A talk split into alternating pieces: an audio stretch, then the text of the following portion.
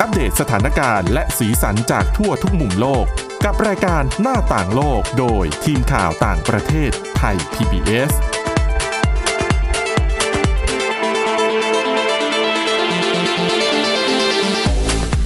ค่ะ ต้อนรับคุณผู้ฟังเข้าสู่รายการหน้าต่างโลกนะคะมาอัปเดตสถานการณ์แล้วก็สีสันจากทั่วทุกมุมโลกกับทีมข่าวต่างประเทศไทย PBS ค่ะ วันนี้กับคุณอาทิตย์สุมนเรืองรัศนทรแล้วก็ดิฉันทิพย์ตะวันเทียรนัยพงค์ค่ะ สวัสดีค่ะ สวัสดีค่ะวันนี้นะคะ เรามีแบบว่าเรื่องราวจริงๆก็น่าสนใจทีเดียวค่ะ อยู่ในสหรัฐอเมริกา คือพูดถึงเรื่องน้ำหนักอะ่ะคือ ตอนนี้สหรัฐถือว่าเป็นหนึ่งในประเทศที่ติดอันดับโลกนะคะ ที่มีปัญหาเรื่องของคนน้ำหนักเกิน เรื่องของคนที่เป็นโรคอ้วนค่ะเยอะพอสมควร เพราะว่าพอเราไปดูเรื่องของอาหารการกินอะปฏิเสธไม่ได้จริง ๆ นะ ของมันของทอดฟาสต์ฟู้ดโอ้โห เลี่ยงยากที่น้ำหนักจะไม่เกิน แต่ว่าล่าสุดนี่มีคล้ายๆเกี่ยวกับเรื่องของน้ำหนักเหมือนกัน เรื่องของโรคอ้วนเหมือนกัน แต่ว่าเขาเป็นกฎหมายที่ ห้ามไม่ให้มีการเลือกปฏิบัติ ใช่ค่ะอืมก็คือ คือเมื่อเดือนที่แล้วนะคะ นายกเทศมนตรี นิวยอร์กก็คือคุณเอริกแอดัมส์นะคะ เขามา เรียกว่าลงนามอนุมัติผ่านกฎหมายอืมก็คือห้ามบริษัทหรือว่าห้างร้านต่างๆอะค่ะ เลือกปฏิบัติกับคนกลุ่มนี้ คือเราอาจจะเคยเห็นปัญหามาก่อนก็คืออย่างเช่น เวลานั่งเครื่องบินค่ะถ้าคนที่มีน้ำหนักเกินหน่อยเนี่ย ก็อาจจะต้อง ซื้อสองที่นั่ง คือบางทีจัดที่คือดิฉันรู้สึกว่าเวลาจัดที่นั่งบนเครื่องบินอะเขาต้องคำนวณเรื่องน้ำหนักด้วยนะคือปกติแล้วอะเวลาเราขึ้นเครื่องบินอะ แล้วเราอยากจะแบบนึกอยากจะย้ายที่นั่งก็ย้ายเนี่ย บางทีไม่ค่อยได้นะคะ จริง ๆ ควรจะนั่งในที่นั่งของตัวเองก่อน แล้วถ้าอยากย้ายเนี่ยอาจจะย้ายระหว่างที่เขาทำเออเพดานบินได้แล้วอะ แต่ตอนขึ้นกับตอนลงเนี่ยควรจะนั่งตามจุดเดิม เพราะว่าเขาคำนวณเรื่องน้ำหนักการเอียงเอาไว้ แล้วก็เรื่องที่นั่งตัวใหญ่ ใช่ ก็ที่นั่งมันไม่ได้ใหญ่ไงแล้วบางทีก็อึดอัดนะ แล้วเวลาไปดูหนังก็ด้วยบางที ถ้าคนที่มีน้ำหนักมากๆหน่อยอะค่ะ อาจจะทำให้คนที่นั่งข้างๆเขาอาจจะไม่ค่อยพอใจสักเท่าไหร่คืออึดอัดเพราะว่าเหมือนใช่เหมือนเวลาไปนั่งปุ๊บก็จะกินที่เขาอืมนะคะ ก็คือเขาก็เลยมีการลงนามผ่านกฎหมายเรื่องนี้นะคะ ก็คือไม่ว่าจะทั้งในการจ้างงาน การเช่าบ้านนะคะ หรือว่า การไปรับบริการสาธารณะต่างๆ ก็คือร้านอาหารอย่างเงี้ยค่ะ ก็คือห้ามมีการเลือกปฏิบัติกับคนกลุ่มนี้ ในกรณีนี้ก็คือเหมือนกับไม่ห้ามบังคับให้เขาต้องซื้อตั๋วสองที่นั่งเหรอ ก็คือก็คือห้ามเลือกปฏิบัติเลยอะค่ะ ห้ามเหยียดห้ามกีดกันอืมก็คือคนที่คือถ้าคุณรู้สึกว่าคุณถูกเลือกปฏิบัติ คุณก็สามารถที่จะร้องเรียนได้ ก็คือยื่นฟ้องได้เลยใช่ไหมค่ะ ซึ่งในสหรัฐนะคะ ข้อมูลจากศูนย์ควบคุมและป้องกันโรคนะคะ พบว่ามากกว่า 40%ของชาวออเมริกันนะคะมีอ่าเป็นโรคอ้วนอืมก็คือมีภาวะน้ำหนักเกินนะคะ ก็เลยเป็นที่มาของกฎหมายในลักษณะนี้นะคะ ซึ่งนายกเทศมนตรีบอกนะคะว่าเหตุผลก็คือเพื่อต้องการให้เกิดความเท่าเทียมนะคะ แล้วก็เขามองว่าจากข้อมูลวิทยาศาสตร์อะค่ะรูปร่างเนี่ยไม่ได้บ่งบอกว่า คนคนนี้มีสุขภาพดีหรือเปล่าอะถูก อันนี้ถูกนะคะเพราะบางคนเราเห็นตัวผอมๆเลยนะ แต่ก็เป็นโรคหลายโรคเหมือนกัน ก็มีเบาหวานเอ่ยก็ไม่จำเป็นว่าคุณต้องอ้วนคุณถึงจะเป็นเบาหวานใช่ค่ะ แล้วก็ในส่วนของคนที่รับผิดชอบนะคะ ก็จะเป็นคณะกรรมาธิการด้านสิทธิมนุษยชนของนิวยอร์กก็จะเป็นคนรับผิดชอบ สอบสวน เวลาคนที่มีคนยื่นข้อร้องเรียนมา ก็คือปกติเนี่ยเขาจะดูเรื่องการเลือกปฏิบัติในเรื่องเชื้อชาติ เรื่องเพศนะคะ แล้วก็อายุ แล้วก็รสนิยมทางเพศอยู่แล้ว แต่ตอนนี้ก็คือต้องรับผิดชอบเรื่องนี้เข้าไปเพิ่มอืมนะคะก็คือตั้งใจทำอย่างจริงจังนี่แหละ ในเรื่องของการส่งเสริมความเท่าเทียมนะ ใช่ค่ะ แล้วก็ตอนนี้นะคะ ที่นิวเจอร์ซีย์นะคะ ในแมสซาชูเซตส์เนี่ยก็กำลังพิจารณาเรื่องนี้เหมือนกัน แต่ว่าบางที่นะคะ บางรัฐเนี่ยก็ใช้กฎหมายนี้มาอยู่แล้วนะคะ ไม่ว่าจะเป็นมิชิแกนแล้วก็วอชิงตัน ถ้ามิชิแกนเนี่ยใช้มาตั้งแต่ปี 1976อืมใช่ก็คือมีการใช้มาก่อนนานมาก ๆ แล้วนะคะ แต่ว่าปัญหาหนึ่งที่ฉันรู้สึกคือมีกฎหมายก็จริง แต่ว่าการนำกฎหมายนั้น ๆ มาบังคับใช้จริงอะ่ะก็น่าคิดเหมือนกันนะคะ เพราะมันบางทีมันก็อยู่ในในการในดุลพินิษของเจ้าหน้าที่ด้วย ในการนำมาบังคับใช้หรือว่าแม้กระทั่งตัวเราเองแต่ ประชาชนคนธรรมดาเนี่ยบางทีก็ไม่รู้สิทธิ์ของตัวเองนะคะ ว่าค่ะจริง ๆ ตัวเองเนี่ยสามารถเรียกร้องในเรื่องของการไม่ให้มีคนมาเลือกปฏิบัติกับเราในเรื่องของน้ำหนัก อืม แต่ก็มีนักวิจารณ์เขาก็ออกมามองนะคะว่า ถ้าบังคับใช้กฎหมายนี้แล้ว อาจจะเป็นการเปิดช่องให้คนนะคะค่ะก็คือยื่นฟ้อง อ๋อ เพราะมันเป็นดุลพินิจของแต่ละคนไงนะคะ อย่างเช่น คนที่มีน้ำหนักเยอะเกิน ไปสมัครงานแล้วไม่ผ่าน ตัวเองอาจจะยื่นฟ้องว่า เพราะว่าน้ำหนักของเขาเยอะเกินไปหรือเปล่าทั้งๆที่จริง ๆ คุณสมบัติในด้านอื่นนะคะ เขาอาจจะไม่ผ่านอืมใช่ อันนี้ก็อาจจะเป็นอีกปัญหาหนึ่งที่เขาต้องติดตามกันว่าจะยังไง ก็น่าคิดเหมือนกันนะคะอืมเพราะว่าดิฉันกำลังนึกอยู่อย่างคุณอาทิตย์สมนยกตัวอย่างขึ้นมาว่า เวลาเราไปดูหนังค่ะหรือว่าเวลาเราขึ้นเครื่อง ซึ่งปกติที่นั่งก็ไม่ได้ใหญ่อยู่แล้ว แล้วก็ใช่แล้วก็ แล้วก็เราก็ขยับไปไหนไม่ได้อะอืม เราจะรู้สึกยังไง ถ้าสมมุติว่าเราต้องไปนั่งใกล้คนที่อาจจะตัวใหญ่มากๆ แล้วเราก็ไม่สามารถเปลี่ยนไปที่อื่นได้ เพราะว่าเต็มที่นั่งเต็ม อืม จะแก้ยังไงอะแล้วถ้าเราเป็นผู้ให้บริการสายการบินค่ะ หรือเจ้าของโรงภาพยนตร์อย่างเงี้ย เราจะกำหนดอะไรได้ไหมอืมนะคะ ก็ยังเป็นประเด็นที่ต้องใช่ถกเถียงกันเหมือนกัน แต่ว่าอะเข้าใจแหละว่าเรื่องของกฎหมายเนี่ย ก็ควรที่จะออกมาเพื่อเพื่อ ให้มันเกิดความถูกต้องอะนะคะ ว่าไม่ให้มีการเลือกปฏิบัติ เพราะทุกคนเรื่องของน้ำหนัก เชื้อชาติสีผิว วัยอายุไม่ไม่ควรจะมาเป็นเกณฑ์ที่ตัดสินคนคนหนึ่งอะใช่ค่ะ แล้วโรคอ้วนตอนนี้ในสหรัฐก็คือพบมากขึ้นนะคะ ก็คือถ้าไปในช่วง 20 ปีก่อนหน้า เดือนมีนาคมปี 2020อะค่ะ เขาพบว่าจำนวนผู้ที่เป็นโรคอ้วนนะคะ เพิ่มขึ้นจาก 30%เป็นเกือบ 42% นะคะ แล้วก็ข้อมูลจากปี 2021 พบว่า 9.2%ของประชากรชาวอเมริกันนะคะ เป็นโรคอ้วนขั้นรุนแรงโควิด -19 เกี่ยวด้วยไหมคือเวลาเราอ่าแบบอยู่ในบ้าน เราต้องเจอกับล็อกดาวน์กินอาหารที่อาหารทำเองบางคนบอกอาหารทำเองสุขภาพดี แต่บางคนก็อย่างยกตัวอย่างตัวเองดิฉันอย่างเงี้ยค่ะอาหารทำเองไม่ได้สุขภาพดีนะ เพราะว่ามีอะไรก็กินแล้วบางทีอะไรก็กินนั่นแหละไอ้ตัวนั้นแหละ ที่มันไม่ดีต่อสุขภาพ แล้วช่วงโควิด -19 ก็คือ ไม่ได้ออกไปไหนเยอะ ไม่ได้ทำกิจกรรมเยอะด้วย อืมใช่นะคะ แล้วปัญหานี้นะคะ ก็ดิฉันยังมีผลการวิจัยอีกตัวหนึ่งนะคะ ตัวอันนี้เพิ่งเผยแพร่มาไม่นานมานี้เองนะคะ ก็คือเขาพบว่าปัญหาโรคอ้วนนะคะไม่ได้เกิดแค่กับผู้ใหญ่ค่ะก็คือเด็กสหเด็กสหรัฐอเมริกันนะคะ แล้วก็วัยรุ่นอีกหลายล้านคนเนี่ย ก็ต้องเผชิญกับปัญหานี้เหมือนกันนะคะ แต่ว่าสิ่งที่เขาพบในการศึกษาล่าสุดอะคะ่ะก็คือการผ่าตัดเพื่อลดน้ำหนักอะค่ะ เริ่มพบมากขึ้นแล้ว ในกลุ่มเด็กใช่ค่ะ เด็กแล้วก็วัยรุ่นอ๋อนะคะ ก็คือเพิ่มขึ้นมาตั้งแต่ปี 2016 นะคะ รวมถึงในช่วงโควิด -19 เนี่ย ก็ยังเพิ่มขึ้น คือเขาพบว่าระหว่างปี 2020 กับ 2021อะค่ะ อัตราผู้ที่เข้ารับการผ่าตัดเพื่อลดน้ำหนักเนี่ย เพิ่มขึ้นถึง 19%อัน นี้เฉพาะในกลุ่มเด็กแล้วก็วัยรุ่นนะคะอืมใช่ ก็คือเด็กอเมริกันเนี่ย เรียกว่าปัญหานี้ค่อนข้างรุนแรง คือหนึ่งในห้าของเด็กแล้วก็วัยรุ่นนะคะ หรือว่าเกือบ15ล้านคนนะคะ ระหว่างอายุ2ปีถึง19ปีเนี่ย เป็นโรคอ้วนอืมแต่อย่างนี้มันคือเป็นโรคอย่างนี้ต้องเป็น เด็กที่เป็นโรคอ้วนมาก่อน แล้วก็เลยพ่อแม่ผู้ปกครองต้องการที่จะรักษาโรคนี้จึงไปผ่าตัด พาไปผ่าตัด แบบนี้หรือเปล่าเพราะตอนแรกดิฉันเข้าใจว่า จะเป็นเรื่องของสุขภาพอะไรที่แบบเป็นวัยผู้ใหญ่หรือเปล่าไงที่แบบอืมอยากผอมก็เลยไปผ่าตัด จริงๆดิฉันว่าเหตุผลหนึ่งนะคะก็คือเออไม่แน่ใจเหมือนกัน แต่ว่าคือเมื่อช่วงต้นปีเนี้ยค่ะ คือเขาจะมีสถาบันกุมารเวชศาสตร์แห่งอเมริกา คือเขามาแนะนำวิธีการรักษากับผู้ที่เป็นโรคอ้วนนะคะ แล้วก็คือเป็นการอัปเดตครั้งแรกในรอบ 15 ปีนะคะ ซึ่งวิธีที่แนะนำเนี่ยก็คือมีการปรับเปลี่ยนพฤติกรรม ปรับเปลี่ยนไลฟ์สไตล์นะคะ แล้วก็เป็นครั้งแรกที่แนะนำให้ผู้คนนะคะ เข้ารับการผ่าตัด เพื่อลดน้ำหนัก ซึ่งจริงๆ ถ้าเป็น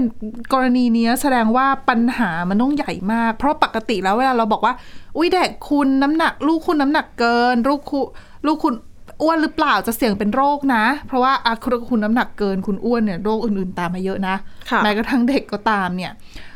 ดังนั้นเนี่ย วิธีที่คุณหมอจะแนะนำปกติก็อะกินน้อยลง ลดแป้งลดน้ำตาลออกกำลังกาย เพราะว่าเด็กก็ออกกำลังกายได้ ใช่ แต่ถ้าเมื่อไหร่ที่คุณหมอแนะนำให้เอาเด็กคุณไปผ่าตัดนะเรื่องใหญ่นะ ในมุมมองของดิฉันอืมดิฉันว่าเมื่อก่อนอาจจะคือก่อนหน้าปี 2016อะค่ะ การเข้าถึงการรักษาด้วยวิธีเนี้ยอาจจะไม่ได้ ไม่ได้เป็นที่รู้จักมากหรือเปล่า อ๋ออีกอย่างหนึ่งคือ การแพทย์เราพัฒนาอ่า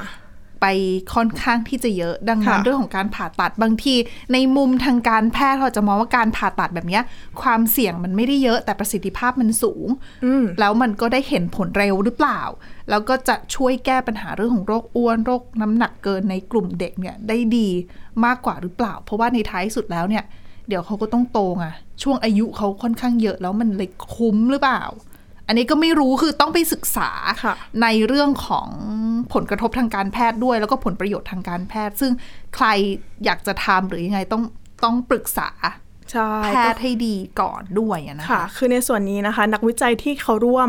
เขียนงานวิจัยเนี้ยค่ะ เขาก็เปิดเผยด้วยว่า คือปัจจัยเสี่ยง โรคหัวใจแล้วก็โรคเกี่ยวกับหลอดหลอดเลือดนะคะ ถ้าคุณมีตั้งแต่เด็กๆ พอคุณโตขึ้นไปเนี่ย คุณก็จะความเสี่ยงมันก็จะเพิ่มขึ้นตามไปด้วย เพราะฉะนั้นถ้าเข้ารับการผ่าตัดเพื่อลดน้ำหนักอะค่ะ ก็อาจจะทำให้เติบโตขึ้นไปแบบสุขภาพดีมากกว่าเดิมอ่าเพราะว่าถ้าคุณยังเสี่ยงอยู่ แล้วถ้าคุณโตเนี่ย คุณก็อาจจะยิ่งป่วยได้ หนักกว่าเก่า ใช่ค่ะ แล้วการผ่าตัดก็คือผ่าตัดกระเพาะ อืมอ่าใหญ่คุณไหมคุณอะทิพย์ตะวันน่าจะเคยได้ยินนะคะ พวกผ่าตัดกระเพาะให้เล็กลง แต่แต่ดิฉันไม่รู้ว่าผ่ายังไงไงแต่คือโดยส่วนตัวคือพอเข้าใจว่าเป็นผ่าตัดปั๊บก็จะแบบอุ้ยมันจะมีผลกระทบไหมจะต้องคือพอขึ้นชื่อว่าผ่าตัดอะเนาะแต่เดี๋ยวเนี้ยอืมบางทีเขาใช้หุ่นยนต์ผ่าบ้างเขาใช้อ๋อแบบคือวิธีการแบบจะเจาะเสี่ยงหรือเปล่าอะไรอย่างนี้ใช่ไหมคะคือวิธีการมันน่าจะพัฒนาได้ดีมากขึ้นกันเพราะหลาย ๆ คนไปผ่าตัดบางอย่างเนี่ย วันเดียวก็หายละ อ๋อใช่ เออ ดังนั้นเนี่ยเรื่องของการผ่าตัดกระเพาะกระเพาะแบบเนี้ยอาจจะอาจจะมีประสิทธิภาพดีกว่า ให้ผลประโยชน์ดีกว่าหรือเปล่า แล้วก็การรักษาอาจจะเร็วด้วยก็คือพอผ่าตัดเสร็จปุ๊บอืมคุณก็กลับไปใช้ชีวิตได้ปกติ แล้วคนที่ผ่าตัดกระเพาะค่ะก็คือ จะรู้สึกหิว น้อยลงใช่แล้วก็กินเข้าไปแค่นิดเดียวก็อิ่ม แต่มันจะมีปัญหาเรื่องของการขาดสารอาหารตามมาหรือเปล่าในสำหรับกลุ่มเด็ก เพราะว่าถ้าผ่าอ่ใช่ไหมเออน่าเพราะว่าคิดเหมือนกันค่ะเพราะว่าเด็กๆ เนี่ยต้องการสารอาหารเยอะแล้วปกติเขากินไปเยอะเท่าไหร่เขาก็ออกกำลังกายเกือบหมดอะวิ่งเอ่ยอะไรเอ่ยนะคะ แต่ว่าถ้าในกรณีเนี้ยแสดงว่าอาคุมเรื่องอาหารไม่ได้แล้วเรื่องออกกำลังกายไม่ได้ดังนั้น ถ้าเลือกผ่าตัดกระเพาะก็ต้องมาใช้อาหารเสริมบางอย่างอื่น เข้ามาช่วยด้วยหรือเปล่า ดังนั้นเนี่ยมันผลมันเป็นลูกโซ่กันไปหมดค่ะ ดังนั้นเนี่ยโอเค อันเนี้ยเราก็จะรู้ว่าข้อมูลว่าเดี๋ยวเนี้ยอู้สหรัฐเขาก็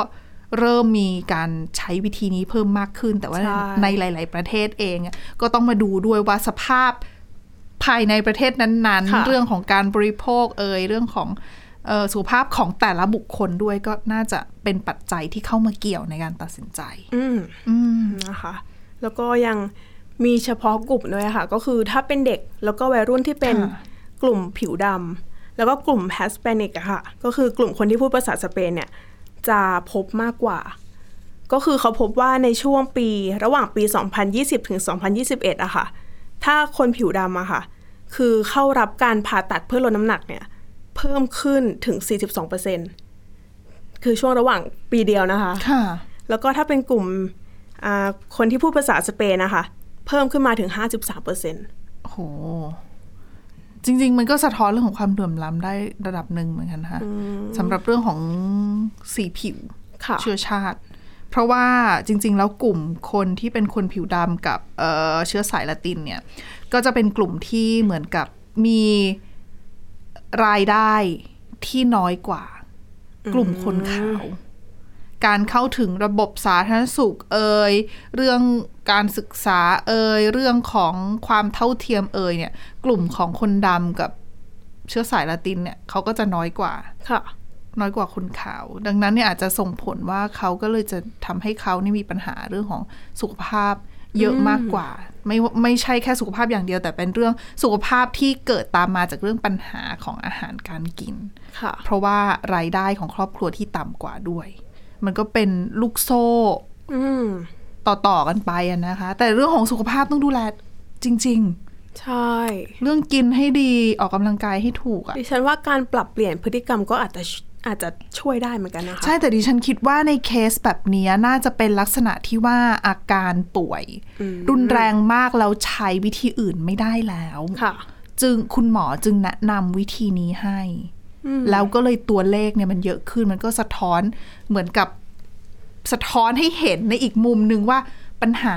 เรื่องของโรคอ้วนน้ำหนักเกินในกลุ่มเด็กอเมริกันเองเนี่ยค่ะมันรุนแรงมากจริง ๆ แล้วมันต้องเร่งแก้ไขแต่ว่าค่ะรัฐบาล คือเท่าที่ฟังนโยบายเวลามีการหาเสียงอะไรก็ไม่ค่อยได้เห็นเรื่องนี้ไม่ค่อยเน้นเรื่องนี้เท่าไหร่อืมใช่ก็จะเห็นแต่พูดถึงเรื่องของภาพรวมภาพใหญ่ของทั้งประเทศอะนะคะค่ะหรือว่าแม้กระทั่งในชนในในในการเมืองระดับท้องถิ่นเองก็ตามก็ไม่ได้ค่อยมีคนแตะเรื่องนี้ให้เห็นกันสักเท่าไหร่ดูดิฉันว่าเหตุผลหนึ่งน่าจะเป็นเพราะว่าเป็นเมืองหนาวหรือเปล่า เวลาอาหารที่รับประทานเข้าไปอะค่ะ อืมแต่ว่าเมืองหนาวอื่น ๆ ก็ไม่ได้เป็นเหมือนสหรัฐไงค่ะคือประเทศนี้เขาขึ้นชื่อเรื่องของเรื่องของปัญหาโรคอ้วนน้ำหนักเกินอะไรอย่างนี้มาตั้งนานแล้วนะแล้วก็ยุโรปตอนนี้ก็เริ่มเห็นอย่างอังกฤษก็มีปัญหาเหมือนกันอะค่ะ ดีที่เอเชียบ้านเราประเทศไทย เน้นกินผักน้ำค่ะพริก เดี๋ยวนี้ยังกินกันอยู่หรือเปล่าไม่แน่ใจดิฉันพูดอย่างเงี้ยตัวดิฉันก็ไม่กินนะ ไม่ดีเลยอะเรื่องต่อไปค่ะ พาไปดูเรื่องออกจะเครียดๆนิดนึงนะคะค่ะกระโดดไปไกลถึงแอฟริกาใต้ทำไมแอฟริกาใต้มาเป็นประเด็นในช่วงนี้ คือก่อนหน้านี้ค่ะ อย่างที่ทราบกันดีว่า พอพูดเรื่องแอฟริกาใต้เดี๋ยวพอดิฉันไปแตะเรื่องวลาดิเมียร์ปูตินจะงงหรือเปล่าขอเท้าความก่อนค่ะคือก่อนหน้านี้ค่ะ ตัวศาลอาญาระหว่างประเทศหรือว่า ICC เนี่ย ออกหมายจับประธานาธิบดีวลาดิเมียร์ปูตินของรัสเซีย ค่ะ ออกหมายจับทำไมอย่างที่ทราบว่าเรื่องของเออการทำสงคราม รัสเซียทำสงครามในยูเครนเนี่ย ก็มีการที่โยกย้ายเด็กอะอืมยูเครนค่ะไปรัสเซียบ้าง แล้วก็มีมีเหตุการณ์ต่างๆ เกิดขึ้นมากมายที่เป็นผลพวงจากสงครามอะนะคะ ก็เลยทำให้ทาง ICC เองเนี่ยออกหมายจับปูตินแล้วก็ อีกหลายคนในข้อหาที่เกี่ยวข้องกับเรื่องของอาชญากรรมสงครามเอ่ยเอ่อการก่ออาชญากรรมต่อมนุษยชาติเอ่ยค่ะอ่ามากมาย เพราะออกหมายจับแบบนี้ แล้วปูตินจะโดนจับไหมตอนนั้นหลายคนกังวล คือปูตินไม่ค่อยได้ออกจากรัสเซียเท่าไหร่ก็จะไม่โดนหนึ่งสองคือถ้าไปประเทศที่ไม่ได้เป็นสมาชิกของ ICC ก็ไม่ต้องจับก็ได้ ถ้าเป็นค่ะพันธมิตรกันอืมแต่ แอฟริกาใต้มาเป็นประเด็นตรงนี้ค่ะ ปีนี้แอฟริกาใต้เป็นเจ้าภาพจัดการประชุมสุดยอดผู้นำกลุ่ม BRICS หลายคนไม่รู้จัก BRICS คืออะไร BRICS คือ BRICS นะคะ เป็นกลุ่มรวมตัวระหว่างบราซิล รัสเซีย อินเดีย จีน แล้วก็แอฟริกาใต้มีค่ะทั้งหมด 5 ชาติด้วยกัน ก็คือเขาก็จะมีการจัดประชุม ระดับผู้นำทุกๆปีคือมีการจัดประชุมเหมือนกับกลุ่มความร่วมมืออื่นๆ นั่นแหละค่ะแล้วทุกๆ ปีก็จะมีประชุมระดับผู้นำปีนี้แอฟริกาใต้เป็นเจ้าภาพ ก็จัดที่แอฟริกาใต้ เป็นการจัดการประชุมระดับผู้นำในเดือนสิงหาคมนี้ค่ะและเมื่อเป็นระดับผู้นำรัสเซียเป็นสมาชิกใช่ไหมหลายคนจับตามอง ปูตินจะไปร่วมงานนี้ไหม เพราะตอนนี้ปูตินเริ่มที่จะตระเวนออกไปตามประเทศต่างๆ ที่เป็นพันธมิตรของตัวเองแล้วค่ะ ซึ่งแอฟริกาใต้ก่อนหน้านี้มีคนมองกันว่า เอ๊ะ ปูตินจะไปไหมอืมประเด็นคือแอฟริกาใต้เป็นสมาชิก ICC อืมอ้าว แล้วคราวนี้ทำยังไงล่ะ ถ้าปูตินไปแอฟริกาใต้ไปร่วมการประชุมบริกส์แล้วแอฟริกาใต้ต้องจับไหมเนี่ย เพราะว่าค่ะเป็นสมาชิก ICC อืม มีปัญหาขึ้นมาทุกคนก็จับตามองไปที่ตัวรัฐบาล ตัวรัฐบาลก็ยังแบ่งรับแบ่งสู้นะคะค่ะก็ยังไม่ได้ฟันธงว่าจะจับไม่จับยังไง แล้วก็ตัวรัสเซียเอง รัฐบาลรัสเซียก็ยังไม่ confirm ว่าปูตินจะไปงานนี้หรือเปล่าอืมจะคือจะไปด้วยตัวเองหรือเปล่าอะหรือจะส่งใครไปค่ะอะปูตินไม่รู้จะมาหรือเปล่า แต่แอฟริกาเนี่ยก็ยังไม่ say yes หรือ no ว่าจะจับหรือไม่จับแต่ เมื่อไม่นานมานี้ค่ะ ทางรัฐบาลเนี่ยเขาเอ่อออกเขาเรียกว่าอะไรอะ่ะ ออกเอกสารความคุ้มกันทางการทูตให้กับเจ้าหน้าที่ทุกคนรวมไปถึงรัฐมนตรีต่างประเทศที่เข้าร่วมการประชุมบริกส์ในระดับรัฐมนตรีที่จัดขึ้นก่อนหน้านี้ ค่ะ ดังนั้นเนี่ยก็เลยทำให้หลาย ๆ คนมองไปว่า เอ๊ะ อันนี้รัฐบาลแอฟริกาใต้กำลังเปิดทางหรือเปล่าว่า การประชุมระดับรัฐมนตรีต่างประเทศบริกส์เนี่ยยังให้ความคุ้มกันทางการทูตเลยค่ะก็คือไม่จับไม่คือเขาเรียกว่าคือยกเว้นให้ แล้วแบบเนี้ยช่วงที่มีซัมมิตสิงหาคมเนี่ยจะใช้วิธีนี้ด้วยหรือเปล่าค่ะเออแต่ทางรัฐบาลบอกว่าไม่เกี่ยวกันนะคะ คนละเรื่องแต่ว่าก็ยังไม่ตอบอยู่ดีว่าจะจับหรือไม่จับถ้ามา ดังนั้นอะทำยังไงต่อไปดี พักฝ่ายค้านหลักค่ะพัก Democratic Alliance ค่ะของแอฟริกาใต้ ก็เลยเมื่อวันอังคารที่ผ่านมา ยื่นคำร้องต่อศาลนะคะศาลแอฟริกาใต้ขอให้ศาลเนี่ยสั่งให้รัฐบาล จับกลุ่มตัวผู้นำรัสเซีย แล้วก็ส่งตัวให้กับ ICC ค่ะ อืม ก็ยื่นไปตอนนี้ยังไม่รู้ว่าศาลท่านจะพิจารณายังไงนะคะ แต่ทาง พักฝ่ายค้านเองเนี่ยก็เดินเรื่องนี้แหละ เพราะว่าอยากจะให้ความมั่นใจว่า คือถ้าผู้นำรัสเซียมาที่แอฟริกาใต้จริงๆจะจัดการแน่นอนแล้วก็จะไม่ปล่อยให้เกิดเหตุการณ์ซ้ำรอยปี 2015 2015 เกิดอะไรขึ้น ปี 2015 เนี่ยเอ่อตัวโอมาฮัสซานอัลบาชีนะคะ เป็นประธานาธิบดีซูดานในสมัยนั้น ค่ะ ตัวอัลบาชีเนี่ย ก็ถูกออกหมายจับโดย ICC เช่นเดียวกัน จากคดีเรื่องของความขัดแย้งในดาฟูอืมแล้วก็การใช้กำลังปราบกลุ่มต่อต้านนะนะคะ อัลบาชีตอนนั้นเป็นผู้นำสุดานเดินทางมา กรุงพิทอเรียของแอฟริกาใต้แอฟริกาใต้ตอนนั้นก็ไม่จับเหมือนกัน อันนี้ที่ฉันสงสัยนิดนึงว่าถ้าไม่จับอะค่ะ จะมีความผิดหรือเปล่า เขาบอกว่าไม่ไม่ได้ ไม่ได้มีไม่ได้มีความผิดอะไร แต่คือด้วยความที่พอคุณเป็นสมาชิกคุณก็ต้องทำค่ะ แต่ว่าถ้าไม่ทำก็ไม่มีใครจัดการคุณได้ อันเนี้ยคือปัญหาหนึ่ง เป็นจุดบกพร่องหนึ่งขององค์การระหว่างประเทศหลาย ๆ องค์การนะคะค่ะเพราะว่าเพราะว่าจริง ๆ เขาบอกว่าเขามีอำนาจ แต่ว่าอำนาจจริง ๆ ของเขากลายเป็นว่าเขาก็ไม่สามารถไปบังคับอะไรใครได้ เพราะอย่างเช่น UN UNSC คณะมนตรีความมั่นคงแห่งสหประชาชาติ ประชุมกันสามารถมีมติเพื่อประนามเหตุการณ์นู้นเหตุการณ์นี้ขอให้คนนู้นคนนี้ ยกเลิกการก่อสงครามได้ค่ะยกเลิกการใช้ความรุนแรงได้ แต่ว่าพอพูดไปแล้วถ้าประเทศนั้นๆ ไม่ทำตามอืมเขาก็ไม่มีบทลงโทษอะไรที่จะทำได้ อย่างมากก็แค่คว่ำบาตรค่ะซึ่งหลาย ๆ คนก็ทราบกันดีว่าปัญหาที่กำลังเกิดขึ้นนะตอนนี้ถึงแม้มีมาตรการคว่ำบาตรไป ก็ไม่ใช่ทุกประเทศทั่วโลกจะทำตาม ใช่ แล้วถ้าไม่ทำตามโดนอะไรไหมก็อาจจะโดนคว่ำบาตรต่ออแต่ถ้าเขาไม่สนใจล่ะ เออ มันก็มันก็ยากเหมือนกันนะ บางทีค่ะบางคนก็มองว่าความร่วมมือเหล่านี้ดูเหมือนเป็นเสือ แต่เป็นเสือกระดาษ ที่ทำงานจริงจริงแล้วก็ไม่ได้บังคับอะไรได้รุนแรง เพราะกองทัพของตัวเองก็ไม่มีค่ะกำลังอำนาจเงินทองก็มาจากประเทศสมาชิกที่บริจาคเงินให้ค่ะอะก็ยังเป็นปัญหาที่จริง ๆ ต้อง ต้องดูกันอีกไม่กี่เดือนนะ จริงๆแล้วเดือนนี้เดือนมิถุนายน กรกฎาสิงหาอีกสองเดือนเองค่ะ ก็จะรู้แล้วว่าผู้นำรัสเซียจะไปหรือเปล่า แต่ในความเห็นของดิฉันที่ฉันคิดว่าอาจจะไม่ไปนะ ถ้าไปอาจจะโดนจับได้นะ แต่ดิฉันคิดว่าอะนั่นแหละถึงไปแอฟริกาใต้ก็ไม่น่าจะจับนะคะ แต่ก็อาจจะโดนข้อคอรหาเยอะพอสมควรว่า เพราะว่าประเด็นเรื่องของสงครามรัสเซียยูเครนมันมันเป็นประเด็นที่กระทบไปทั่วโลกแล้วทุกคนเห็น เห็นความโหดร้ายของสงครามอะนะคะค่ะคือดิฉันไม่ได้บอกว่าซูดานไม่ได้โหดร้ายนะคะซูดานก็เป็นปัญหาใหญ่มากอืมจริง ๆ แต่ว่าด้วยความที่พอเรา คือพอเกิดขึ้นในแอฟริกา เราหลาย ๆ ประเทศอาจจะมองว่าไม่ใช่จุดยุทธศาสตร์ที่ตัวเอง ให้ความสำคัญก็จะไม่สนใจบ้าง